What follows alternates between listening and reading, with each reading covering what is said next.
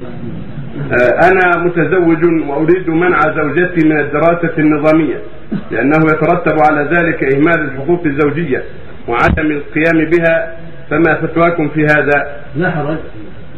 منعها الزوج من الدراسة وقد حصل لها ما ينفعها من جنس المبادئ الدينية الحمد لله كافي إلا إذا كان مشروطا عليه الزواج إذا كان مشروطا عليه أن يلقاها حتى تكمل الدراسة.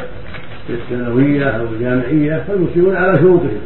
أما إذا كان بدون شروط فله أن يمنعها وله أن يسمح لها بالشروط بشروط الالتزام بالحجاب وعدم الخلوة بالنبي فإذا سمح لها مع التزام الشروط الشرعية فلا بأس وإن منعها فلا بأس.